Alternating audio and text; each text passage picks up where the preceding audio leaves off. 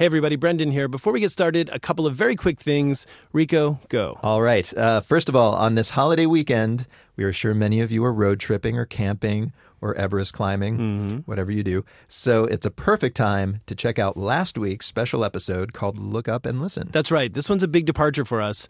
It's meant to be listened to outside, preferably under the stars. That's right. Now, if you've heard it already, please tell your friends to give it a try. And if you haven't, you're in for a strange audio trip through nature with Neil deGrasse Tyson, Feist. Yes, Nick Offerman, Fleet Foxes, and tons of other surprise guests. It's a lot of fun, and it's a great excuse to chill outdoors for an hour. All right, item two. Hmm. Today is the last day of June, which means it's also the last day of our giving campaign. Oh, yes. The long and short of it is this podcast gets great support from our sponsors, as you know, but that doesn't come close to covering our cost, and that's where you come in. That's right. If DPD has made your days a little richer, or it's made dishwashing or treadmill running a little less of a nightmare, please consider supporting the show. As a bonus, you will get custom summertime music playlists from Brendan and me. They are the perfect soundtrack for a summer road trip. Or for a summer dinner party. Or Uh, I read the how you- instructions differently than you did. I did a road trip. It doesn't matter how much you contribute, everyone. Just head to dinnerpartydownload.org slash donate and please give what you can. Thanks in advance, folks. It is a challenging time to be creating public programming, and we couldn't do it without you.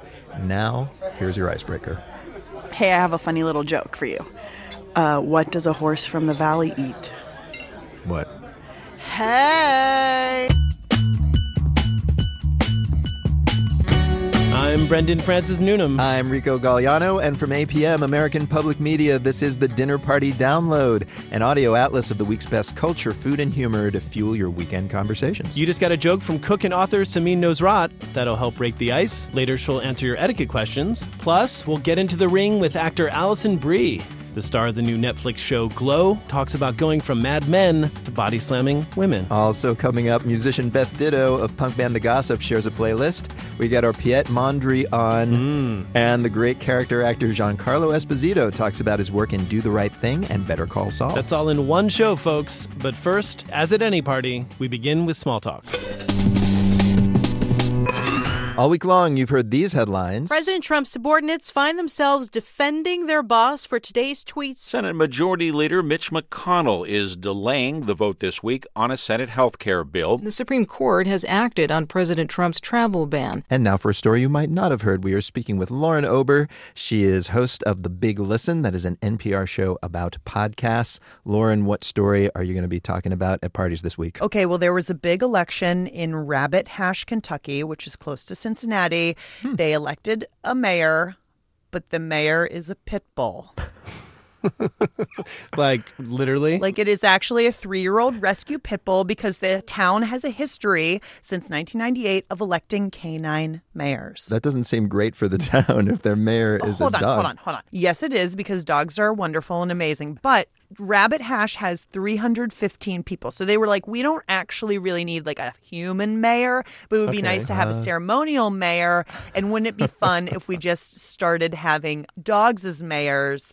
And they recently elected their fourth canine mayor, who goes by the name of Bryneth Paltrow. P A W. Yeah. Oh, we get it. Paltrow. Oh. And and Bryneth ran on a platform of peace, love, and understanding. Oh. I'm sure she must be really difficult to bribe because I find dogs generally, you know, they're not really friendly or won't do things for you. If you just give them I mean- a sausage. Yeah, exactly. Yeah, if you just put peanut butter on a spoon, like that dog will do, your- will do whatever you want, whatever shady business you want, Yeah. that dog will do. Well, So how are these dogs elected? Are there are there multiple candidates? Do they have a debate? Yes. Okay. Bryneth Paltrow ran against Bourbon and Lady Stone.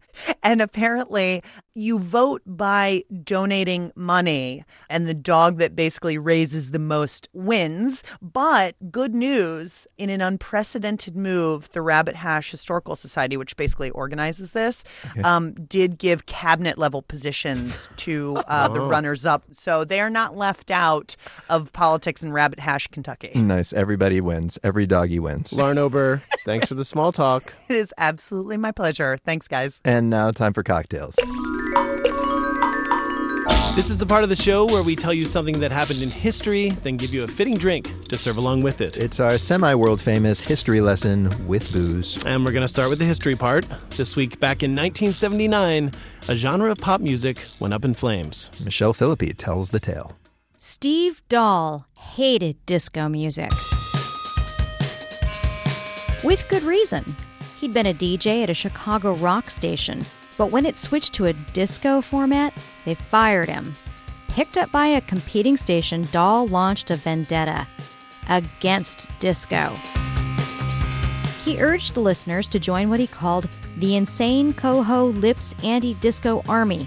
He recorded an anti disco novelty song that was a nationwide hit. And then, in 1979, he announced Disco Demolition Night. Between games of a baseball doubleheader at Comiskey Park, he would blow up a crate of disco records. 30,000 people were expected at Comiskey. More like 90,000 showed up. A haze of pot smoke hung in the air as attendees flung disco albums like frisbees.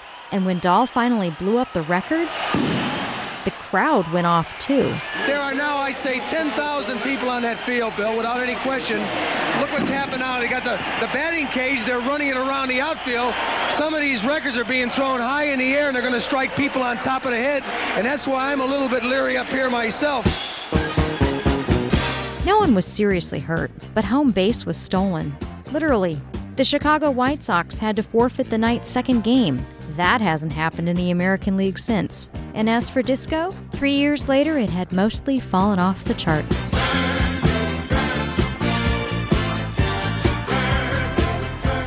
So that was the history lesson. Now, for a drink to go along with it, I am on the line with Nandini Khaund of Cindy's in Chicago, where this disco demolition happened. Nandini, what cocktail did this story inspire you to make? Well, I couldn't help but think that I should make a drink that reminded me of a disco inferno. So yes, I have prepared a shot on fire. Okay, well, tell me what's in it and what, what we do with it once we put what's in it in it. Well, basically, you're going to want a bunch of shot glasses because you don't want to drink alone. Okay. We're going to use Goldschlager, which is an 84 proof cinnamon liquor that has real flakes of gold in it.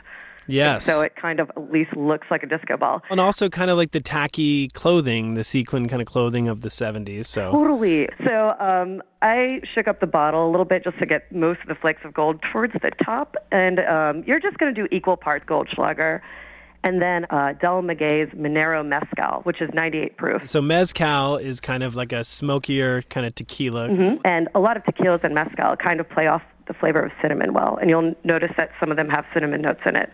So Okay. I mostly used it because of that. I was going to say, because when I think of mezcal, I think of nights around the campfire or just kind of, you know, out in the desert, sipping quietly, looking at the stars. I don't think of maniacs running around a baseball stadium burning it's records. true. It's you know I picked it because I like mezcal pretty much. Okay, all right. So you want to do equal parts mezcal and Goldschlager, and then Mm-hmm. using either a long match or a torch, you light it on fire.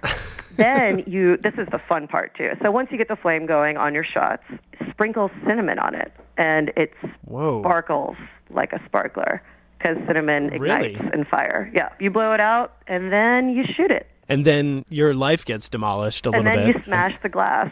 All right. Did you hear that? If you want to get to Cindy's in Chicago, you're welcome to smash the glass, overturn chairs. I'm sure they would love that.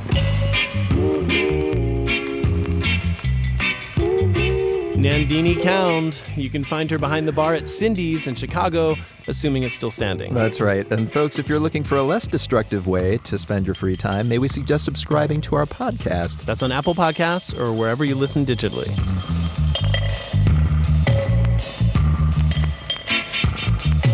All right, and after that savory cocktail, we need some sweet music to wash it down. That's right. And here to play DJ is singer and feminist icon Beth Ditto.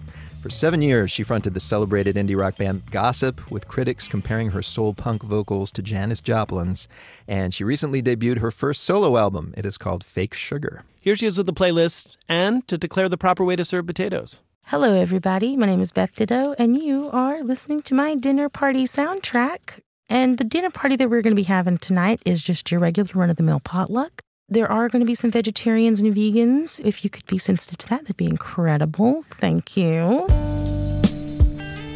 This is my delicious dinner party soundtrack, my DPS. So, the first song we're going to listen to today, I think, is the perfect setting for relaxation. It is called um, I've Been Thinking About by Handsome Boy Modeling School featuring Cat Power. Be my boy,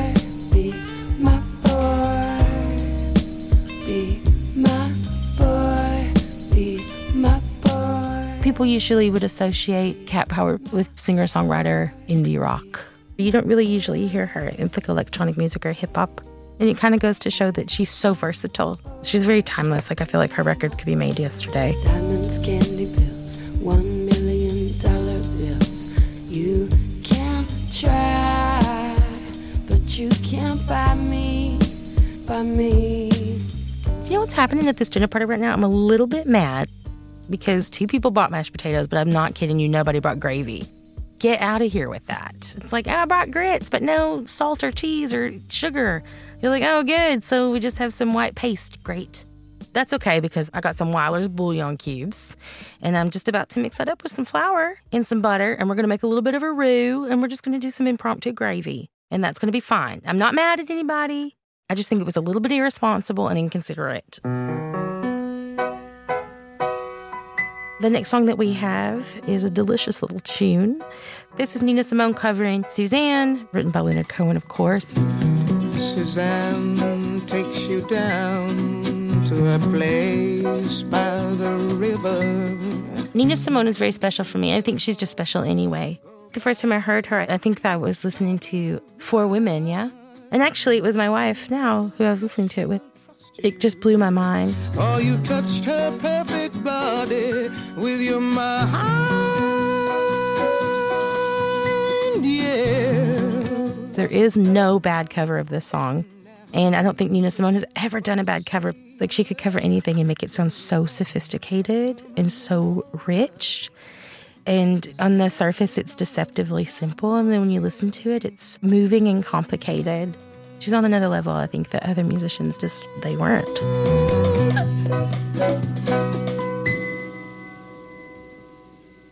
Let's see here while I'm getting this a cooking and a going, which is ridiculous because now that I look at it, the dinner party's almost over and I'm finally making this gravy. Thanks for nothing to the two mashed potato folks. But that's okay. I'm going to put this song on for you now. It's called um, After Hours by Velvet Underground's Moe Tucker. And I don't think there's any better way for people to get the hint. One, two, three. If you close the door, the night could last forever. The drinks are being served. The dessert is coming out. So just take a listen and be entranced by her sweet little voice. All the people are dancing and they're having such fun. I wish it could happen to me. It's a Velvet Underground song that Moe Tucker did, which is cute because she was the drummer. It's very charming, but also because Moe Tucker was such a cool badass. One of her, I think there's like something that she says that's roughly like, I hated all that peace and love.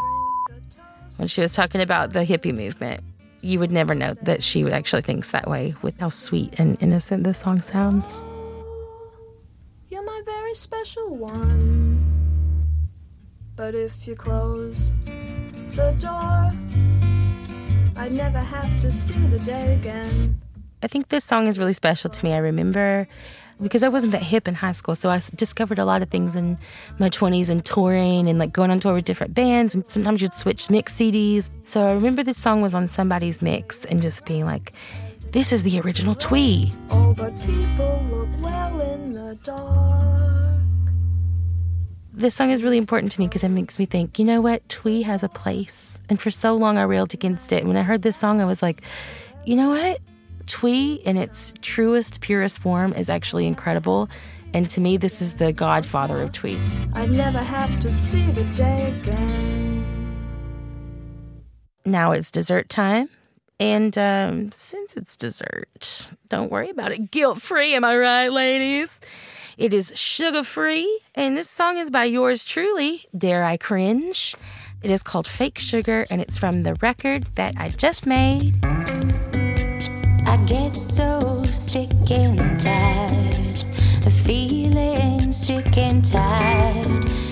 It's a song that is heavily inspired by Paul Simon and really pretty jangly guitars. I hope you enjoy it. And I also hope that if you brought a dish, take it with you. Because I'm going to take it to Goodwill in one week. Because that's on you. That's on you.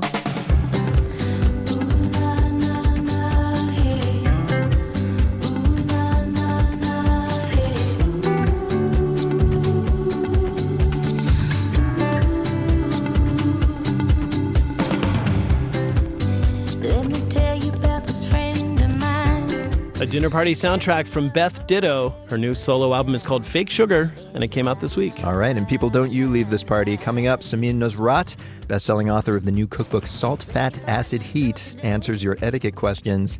And actor Alison Brie talks about what it's like to be slammed to the mat in her new Netflix series Glow. Thank you. I cried. She's fine. You can find out for yourself when the dinner party download continues.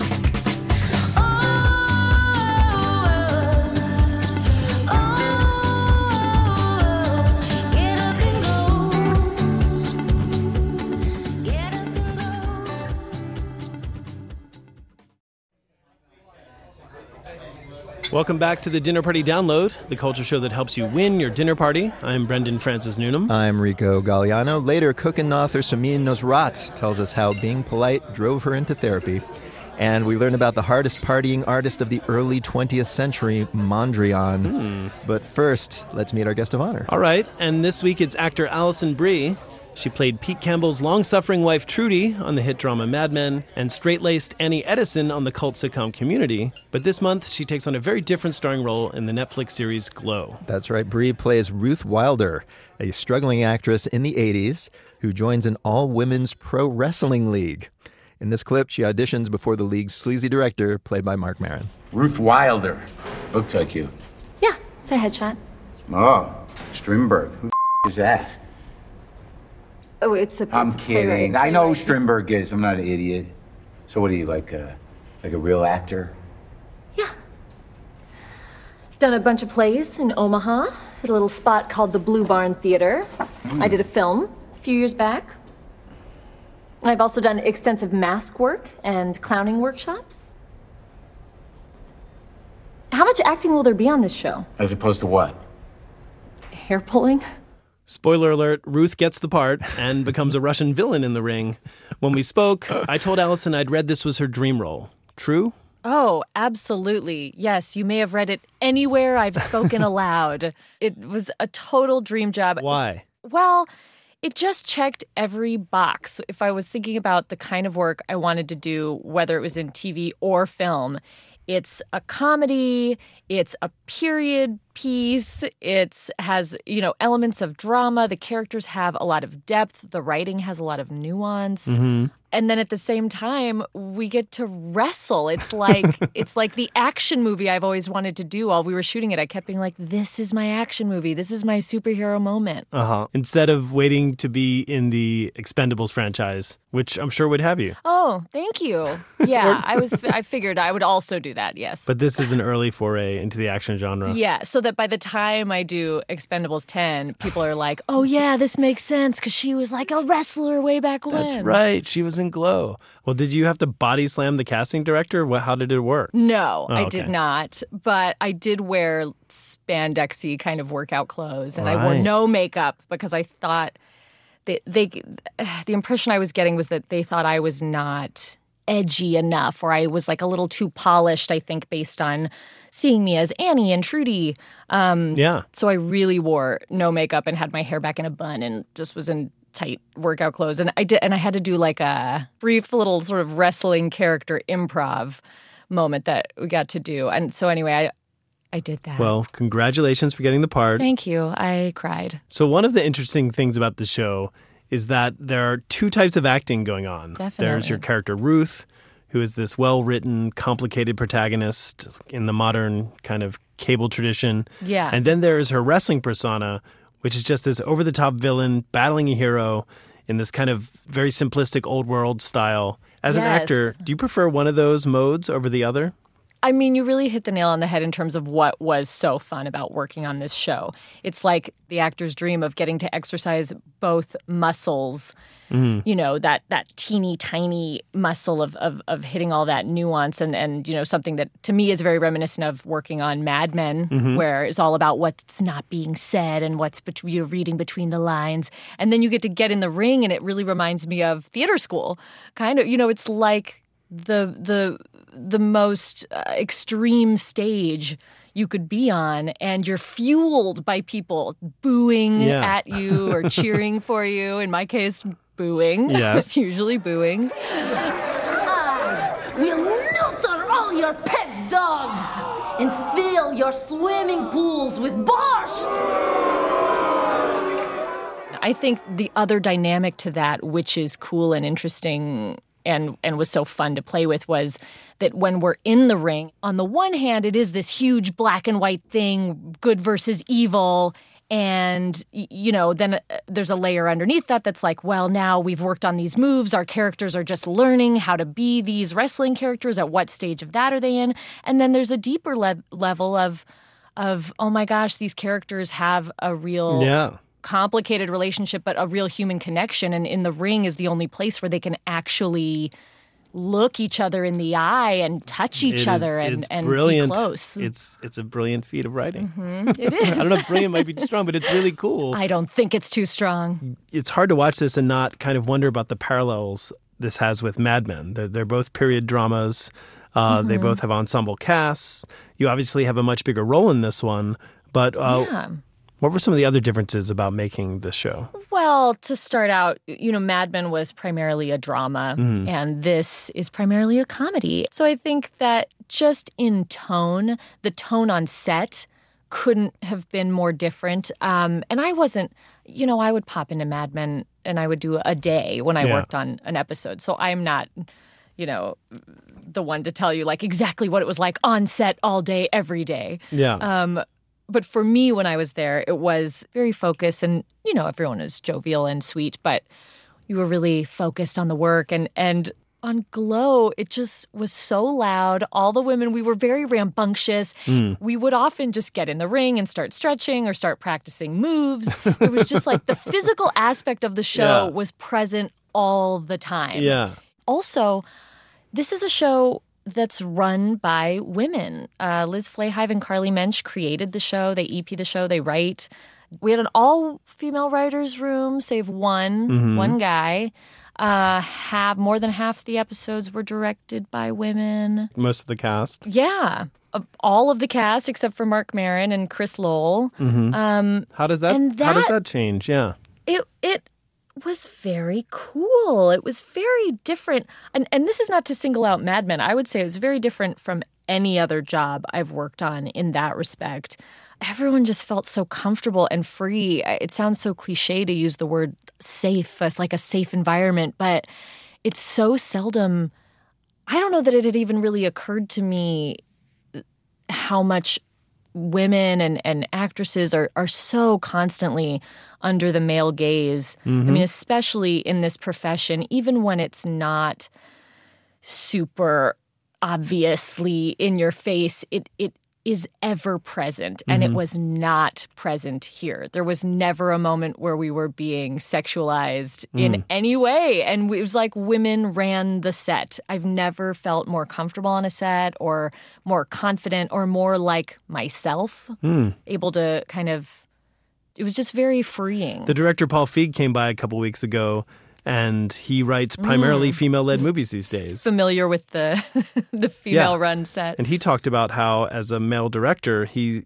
often relies on his female colleagues to help kind of create better performances. And it sounds like Glow cut the middleman out in some sense, and, it, Mhm. and it opened up your performances. Absolutely.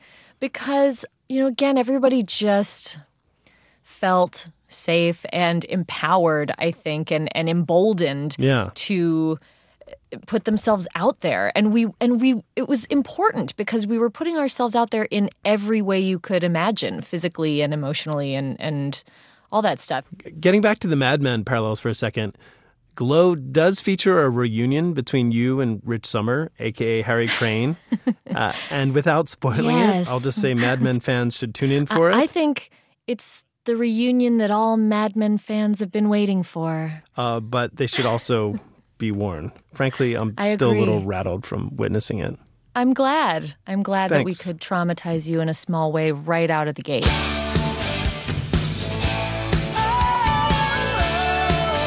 Alison Brie, her new show is called Glow. That stands for Gorgeous Ladies of Wrestling, by the way, mm-hmm. which was a real organization. Of course. You can catch that show on Netflix now. And folks, if you subscribe to our podcast, you will find a bonus episode featuring more of that conversation, including Alison trying to convince Brendan that giraffes really do exist. I still don't believe it. Okay, go sign up for the Dinner Party download on Apple Podcasts or wherever you listen digitally. Have you ever seen one?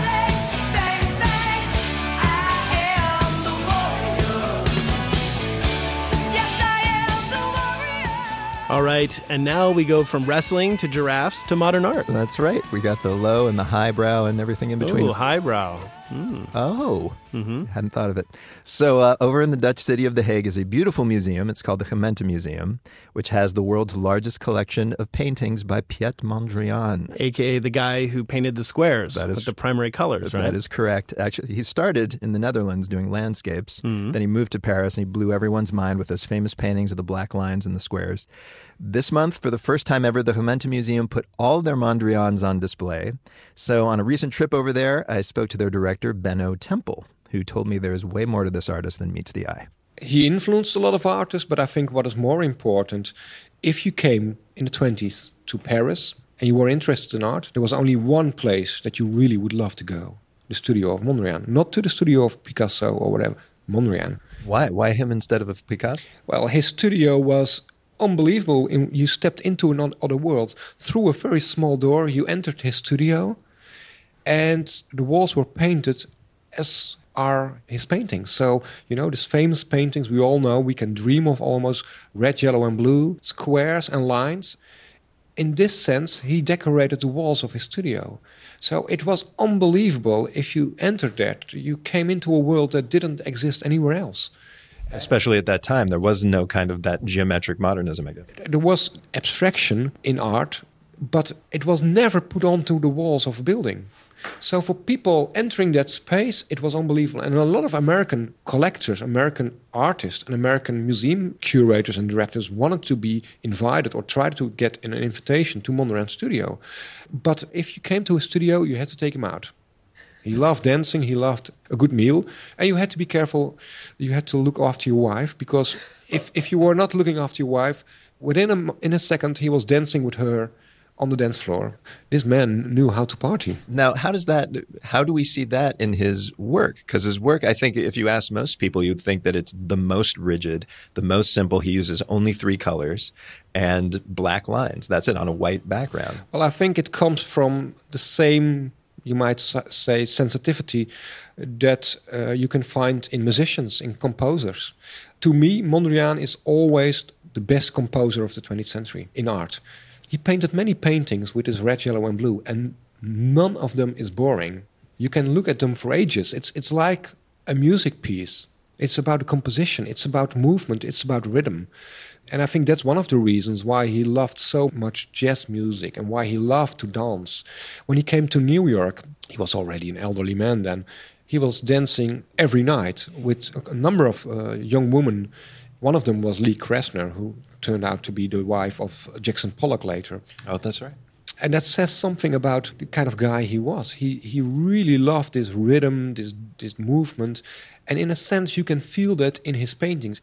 Um, let's talk a little bit about the technique that he used, because again, what seems very simple is not actually very simple. I think that's a very clever remark, and um, thank you. you could say the, th- the same for Rothko. If this was only plain flat color, then it was boring.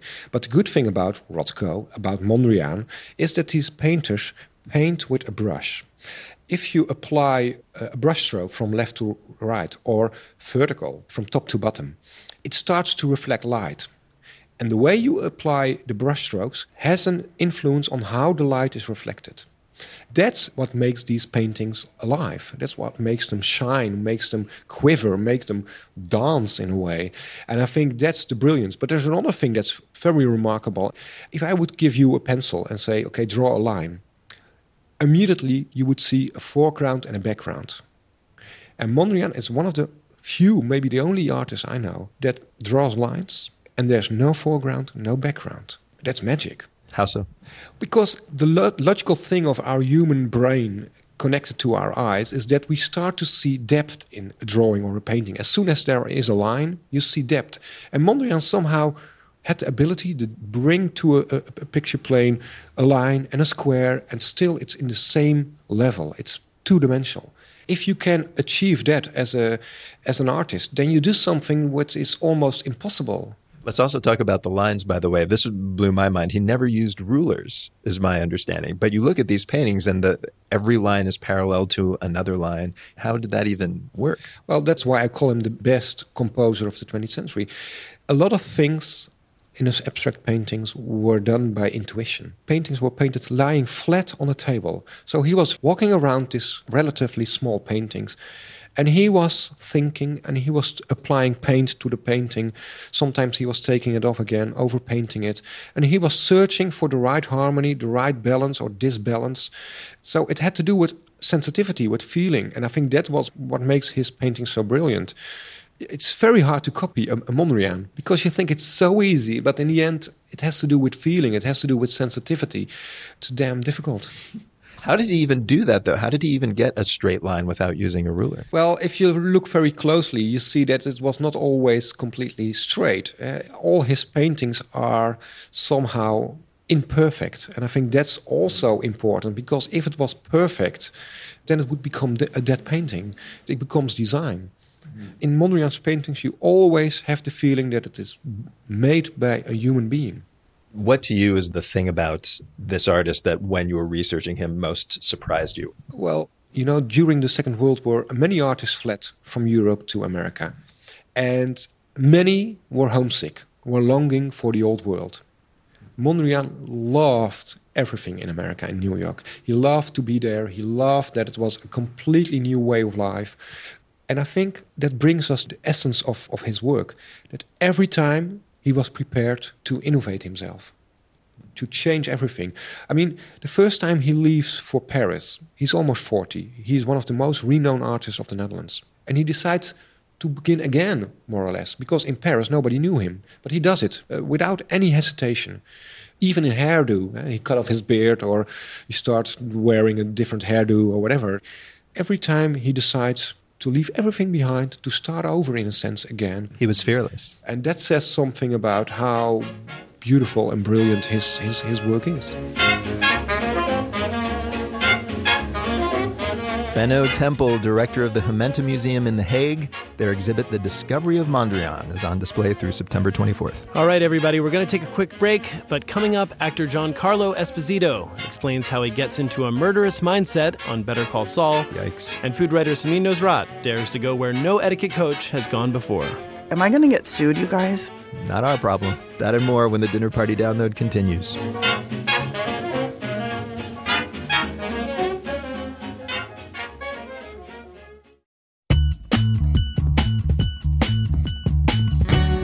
Welcome back to the Dinner Party Download, the show that gives you an edge in your weekend conversations. I'm Brendan Francis Newnham. I'm Rico Galliano. In a few minutes, we talk to the owner of the Los Pollos Hermanos chicken empire. Mm. That'd be character actor extraordinaire Giancarlo Esposito. But first, it's time for our weekly etiquette lesson. Yes, each week you send in your questions about how to behave, and here to answer them this time is celebrated chef and cooking teacher Samin Nosrat. That's right. Her first ever fine dining meal was at the famed restaurant Chez Panisse in Berkeley, and almost immediately thereafter, Samin dropped everything to work there. Hmm. She went on to spend a decade absorbing everything she could at Panisse and other eateries that led her to a whole new way of thinking about cooking and teaching it to others. She calls the method salt, fat, acid, heat, which is also the name of her new quasi cookbook. And Samin, welcome. Oh, thanks for having me, you guys. Thank you for joining us. Let's talk about this manual. It's normally a cooking manual is built around recipes, but recipes are kind of secondary here. Well, it's sort of a, the manifesto of my cooking philosophy, which I came to after working at Chez Panisse for a few years and trying to make sense of what we were doing because the menu there changes every day. Mm. They never referred to cookbooks or um, recipes or anything. And I came there knowing nothing. And eventually I saw this pattern and I realized, oh, wow, no matter what food we're making, there's sort of these four elements that are always at the foundation of whatever we make. It's about knowing how to use salt and fat and acid and heat and control these four things. And I turned it into a book. If you had to write an abridged version of this book that contained only one of the four elements, uh-huh. uh, w- what is your favorite element at the moment and why? Oh, for sure, right now, my favorite is acid. Mm, okay. And I think it's because, uh, well, my family's from Iran. And so our palates skew toward the acidic really intensely. Things so like vinegar, wine. Yeah, fermented things, a lot of yogurt and cheese and pickles. And like we have um, fruit leathers, but all of our fruit leathers are extraordinarily sour. Mm. To me, mm. food is really not complete until it makes you have like a little tang experience. So we're going to get to our listeners' etiquette questions in a second. But before we start, I wanted to ask you a question because before we were taping, you mentioned this Persian etiquette concept called, and I may be mispronouncing it, ta'aruf. Taruf, taruf. Taruf. I'm so glad you brought it up because I was going to bring it up. Good. Can yeah? Can you explain the basics of it? And yeah, so it's um it's at the base of all Iranian interaction essentially is taruf, which is so messed up, you guys. Like it's I'm in deep, deep like amounts of therapy because of taruf. Oh. but so the concept is basically always offering anything to your guests. If anybody shows up, the rule is you must be completely generous and open and share everything that you have with them.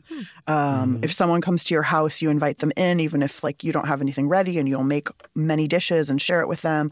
You know, the first time I went to Iran, I was 14 years old, and I I had grown up pretty like pretty well trained in it, but maybe not with all of the nuance. And we went like deep into the mountains and met some very extended family and I had this cousin who was wearing like a you know distant cousin who was wearing a really beautiful bracelet and I said wow your bracelet is so beautiful and she took it off and had to give it to me. Like that was the rule di- dictated Wow. and I Oh had no idea. I was so embarrassed. I didn't know what to do and you know these were like really poor people so I was like what do I do? It was very like traumatic but yeah, um too bad she didn't like anything you were wearing. oh I know.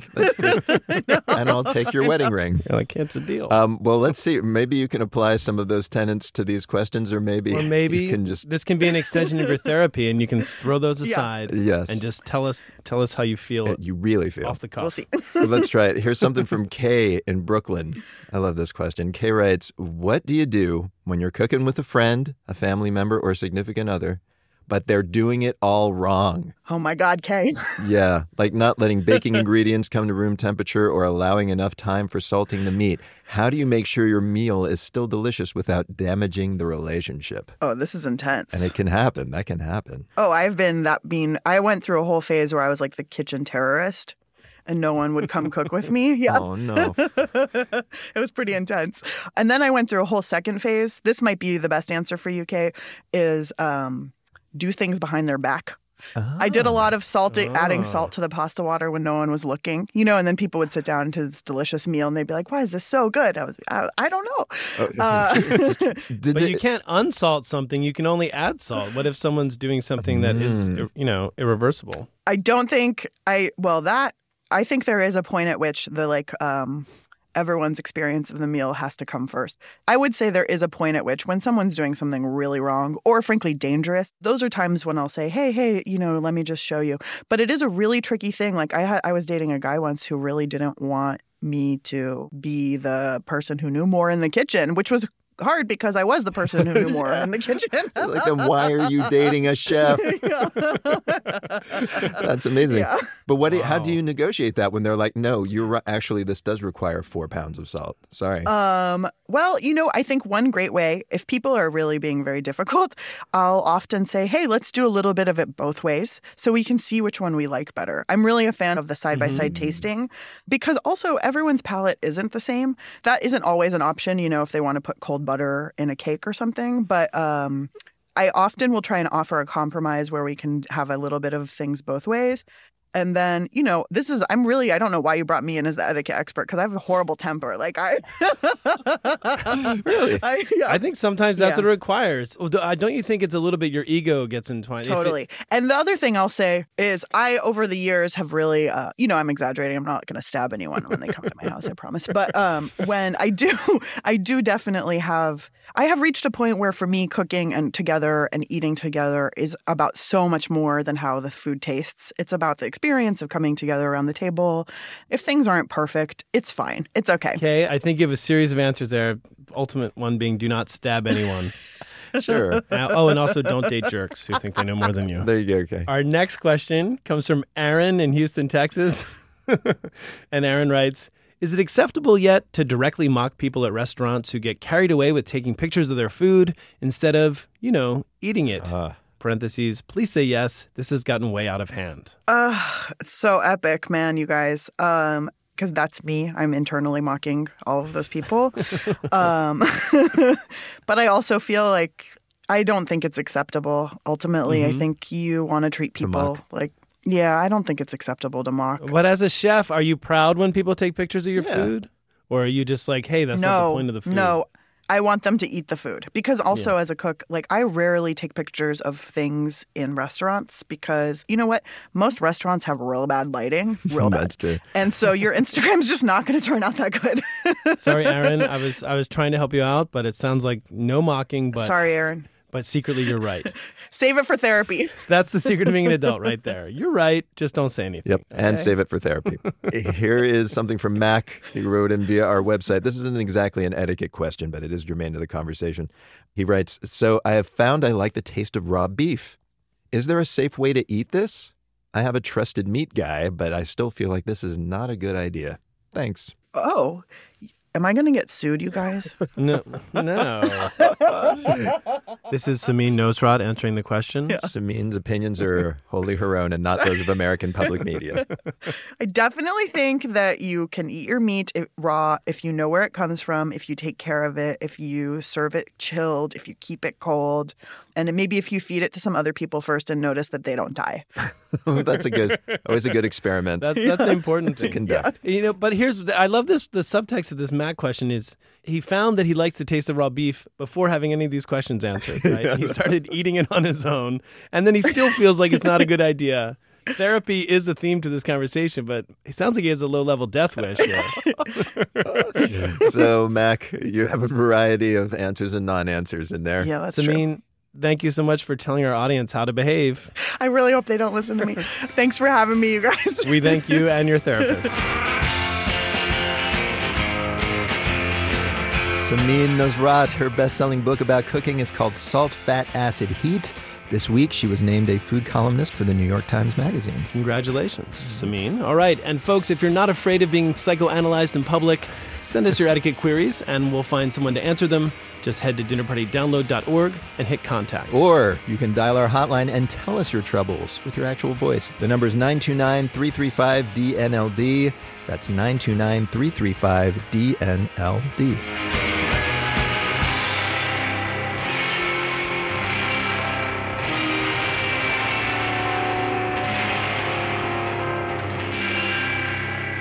Giancarlo Esposito landed his first Broadway role at age eight, and he grew up to become one of the most distinguished character actors in America. He's recently starred in not one but three TV shows as the fiery pastor on The Get Down, as the narrator of the Netflix show Dear White People, and of course, as the murderous criminal mastermind Gus Fring on Better Call Saul and Breaking Bad. That's right. When we spoke, I first got him reminiscing, though, about his early film roles, starting with Buggin' Out, the perpetually angry activist in Spike Lee's classic Do the Right Thing. Oh, I, I love that piece because it w- felt very much like a stage play. We took over a block in Brooklyn that had only two residents on the block. We kicked out the crack house and we be, we Oh, turned yeah. it into a Hollywood set. It's a little different so now. to me, a little different now. It's all Mhm. gentrified now and a very different space. Yeah. But I remember it being a very, very emotional moment in time in the history of New York, and it, it felt like we were doing something that was beyond us, that was sort of going to be great. And it wasn't like we knew it was going to be interpreted as being great. It was that we were a family doing something that felt really right. Spike is a big basketball fan, football fan. So he, he ran things like a team. And that's great. When you have a team effort, things turn out differently. Another character, also probably lesser known, but one of my favorites of yours. You played an underground do gooder journalist in Bob Roberts. Incredibly prescient political satire, predicted a lot of modern conservative politics in a way. It seems like a lot of your early work, and still some of it, is, is very politically minded. Was that by choice? Absolutely by choice. For me, I played a character I could really relate to, a character based on a, an actual reporter named Danny Casolaro. And I knew I wanted to play someone who was a, uh, a truth speaker, someone who wanted things to be better for the rest of the world. The, the hurdle for that character, Bugs Raplin, was that he had, you know, cerebral palsy. So I went down to the Cerebral Palsy Institute down on 23rd Street and hung out there for a week to get the physical Yeah. um, part of my character. That film was shot in my hometown of Pittsburgh, and I actually had a lowly set job on that film. And Come on. yeah, for certain, Wow. for real.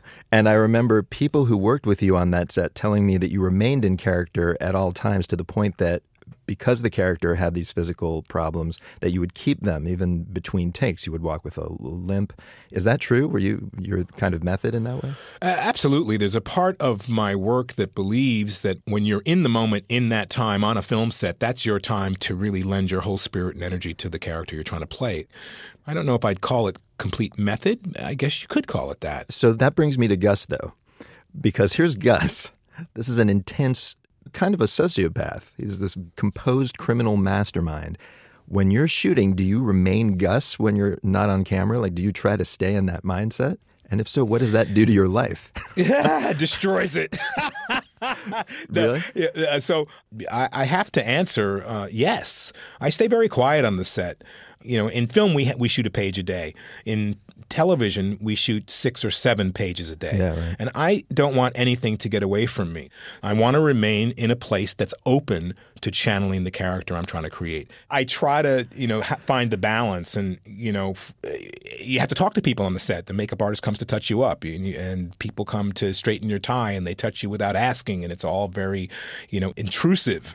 Um, Something so Gus would not to- like. I don't think. I don't think he'd like people not at touching all. him. Not at all. So as they come toward me, I'm already adjusting my tie and putting my shirt tail back in my pants, so they have to touch me less because I. Interesting. and it puts them off. Yeah, they want to do their job, uh, but I don't want to take on anyone else's energy. Someone fussing with me talking about how their dog didn't um, Mm. eat their dog food this morning, or they didn't get a chance to take their dog for a walk. I don't want to hear any of that. There's there's something Gus does frequently in the show.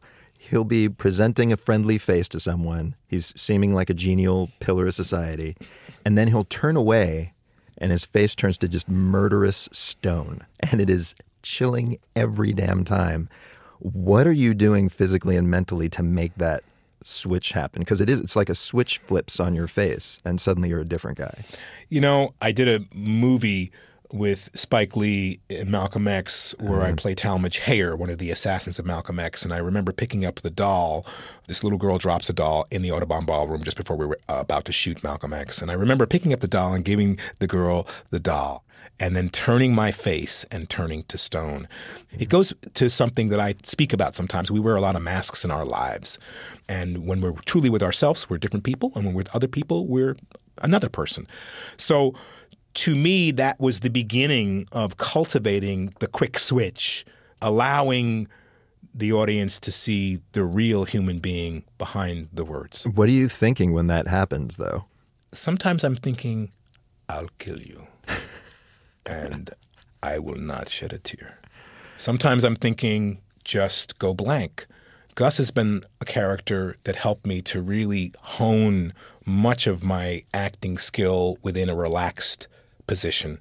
My yoga practice helped. Breathe deeply, take your time. You can't control the dialogue, but you can control when you speak. That's a very specific thing to do within a scene with scene partners. You say something, they answer. They say something, I wait to answer. He was angry because those two dealers of yours had just murdered an 11 year old boy. I heard about it. He should have let me take care of them. Maybe. Then again, maybe he thought it was you who gave the order. Are you asking me if I ordered the murder of a child? We have two questions we ask everyone on the show. The first question is if we were to meet you at a dinner party, what question should we not ask you? What's the one you're kind of tired of? How, what was it like to work with Bryan Cranston? That's probably the, the, the, the number one. what was it like? What was it like to be on the set of Breaking Bad? Hmm, what was it like? Yeah, I was there Answer for that in- weeks and weeks and weeks. There was a number of different things that happened. That's right. Be specific. All right, so specific questions. And here's our second question, which is, I'm afraid, not super specific, and it's tell us something we don't know. Hmm. Well, and what comes to me is that broccoli has more vitamin C than orange juice. That's And- actually pretty good. Is that that's true? Yeah, I wouldn't tell you if it wasn't. Um, and if I'm wrong, correct me publicly. I'll take the heat. Giancarlo Esposito, Better Call Saul, just wrapped its latest season, but you can catch him in the new environmental fable Okja. It's on Netflix right now. And that's the dinner party download for this week, everybody. This show would not be possible without senior producer Jackson Musker, associate producers James Kim and Krista Ripple, associate digital producer Christina Lopez, intern Emerald Douglas, and engineer Jake Gorski. Also, a hearty hello this week to our new listeners on VPR in Vermont. Welcome. Glad to have you on the guest list. Till next time, bon appetit.